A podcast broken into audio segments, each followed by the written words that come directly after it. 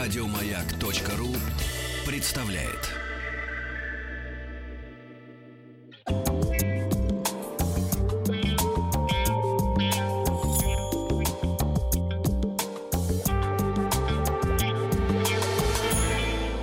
Сладкая жизнь. Нет, не слипнется. От ромовой бабы еще ни у кого не Да слепалось. ладно. Так Ром. что, что за баб такая? Ромовая баба. Ром-баба. Ром-баба. Или она изначально называлась Гюгельхопф. Гюгельхопф. Google Хоп. Немецкое слово, да. Или Кугельхопф еще А называют. что баба-то тут при чем? Кюгель, Гугель, э, Гугль, В общем, Гоголь-Моголь. В общем, Гюгель, ка- капуцины, ка- капюшон. В общем, отсюда название пришло. Похоже на такой капюшончик.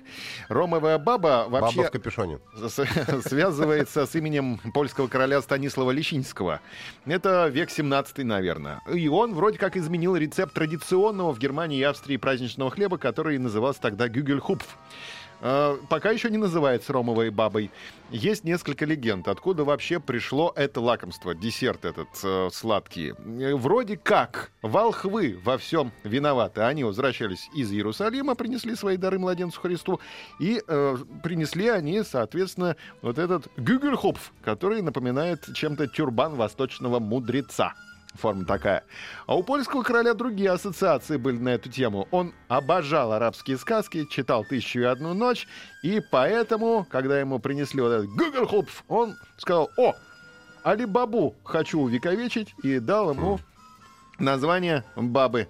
Кто ж, кто ж не читал, в общем-то, «Тысячу одну ночь»? Первые эротические вообще переживания у меня были. И у Станислава Лещинского тоже. Видишь, ты чем-то похож на польского короля, Да. которого, правда, выгнали из Польши, и он убежал тогда во Францию. Нет, да я в Польше даже не был. Он же, он же дочку свою, Машу, выдал замуж за Людовика 15 а потом сам прибежал и захватил из Франции, знаешь, ой, из этой, из Польши, он захватил с собой кондитера и рецепт бабы Мгм. ромовой, да, но он добавлял шафран и изюм и пропитывал мадейрой, а вот этот э, кондитер сказал, что-то мадейра как-то надоело, давай ромом, мы же во Франции, давай ромом. Ромом, да. Давай ромом. Не шампанским. Не вот. шампанским, давай ромом.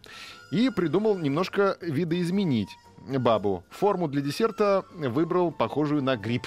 Вот с тех пор э, капюшон мы утратили и стали есть гриб. Я вообще не представляю, как она выглядит даже. Ромовая баба. Ты что, в школьной столовой в советской, мы еще до этого доберемся. Э, Все эти ромбабы-то были всегда с изюмом-то. Не знаю. Еще во Франции был такой мужчина, которого звали Жан-Антельм Брия Саварен. Вот, собственно, он и дал название десерта ромовой бабе. Во Франции скажи ромбаба, никто тебя не поймет. А вот скажешь Саварен, тогда скажут, о, Саварен, конечно. Но только он был немножечко видоизменен. То ли корона, то ли восточный тюрбан, а, абрикосовый конфитюр сверху, а внутрь добавляются фрукты и взбитые сливки. И само блюдо, соответственно, называется Саварен в честь знаменитого гурмана Жана Антельма Брия Саварену. А потом по Европе распространилась ромбаба половым путем, можно сказать, благодаря династическому браку. В Неаполь она попала, а из Неаполя уже и в Россию. То есть Звучит как не очень.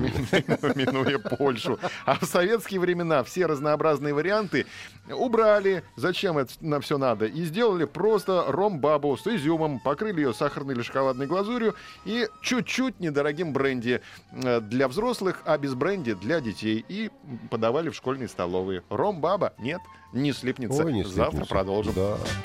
Еще больше подкастов на радиомаяк.ру.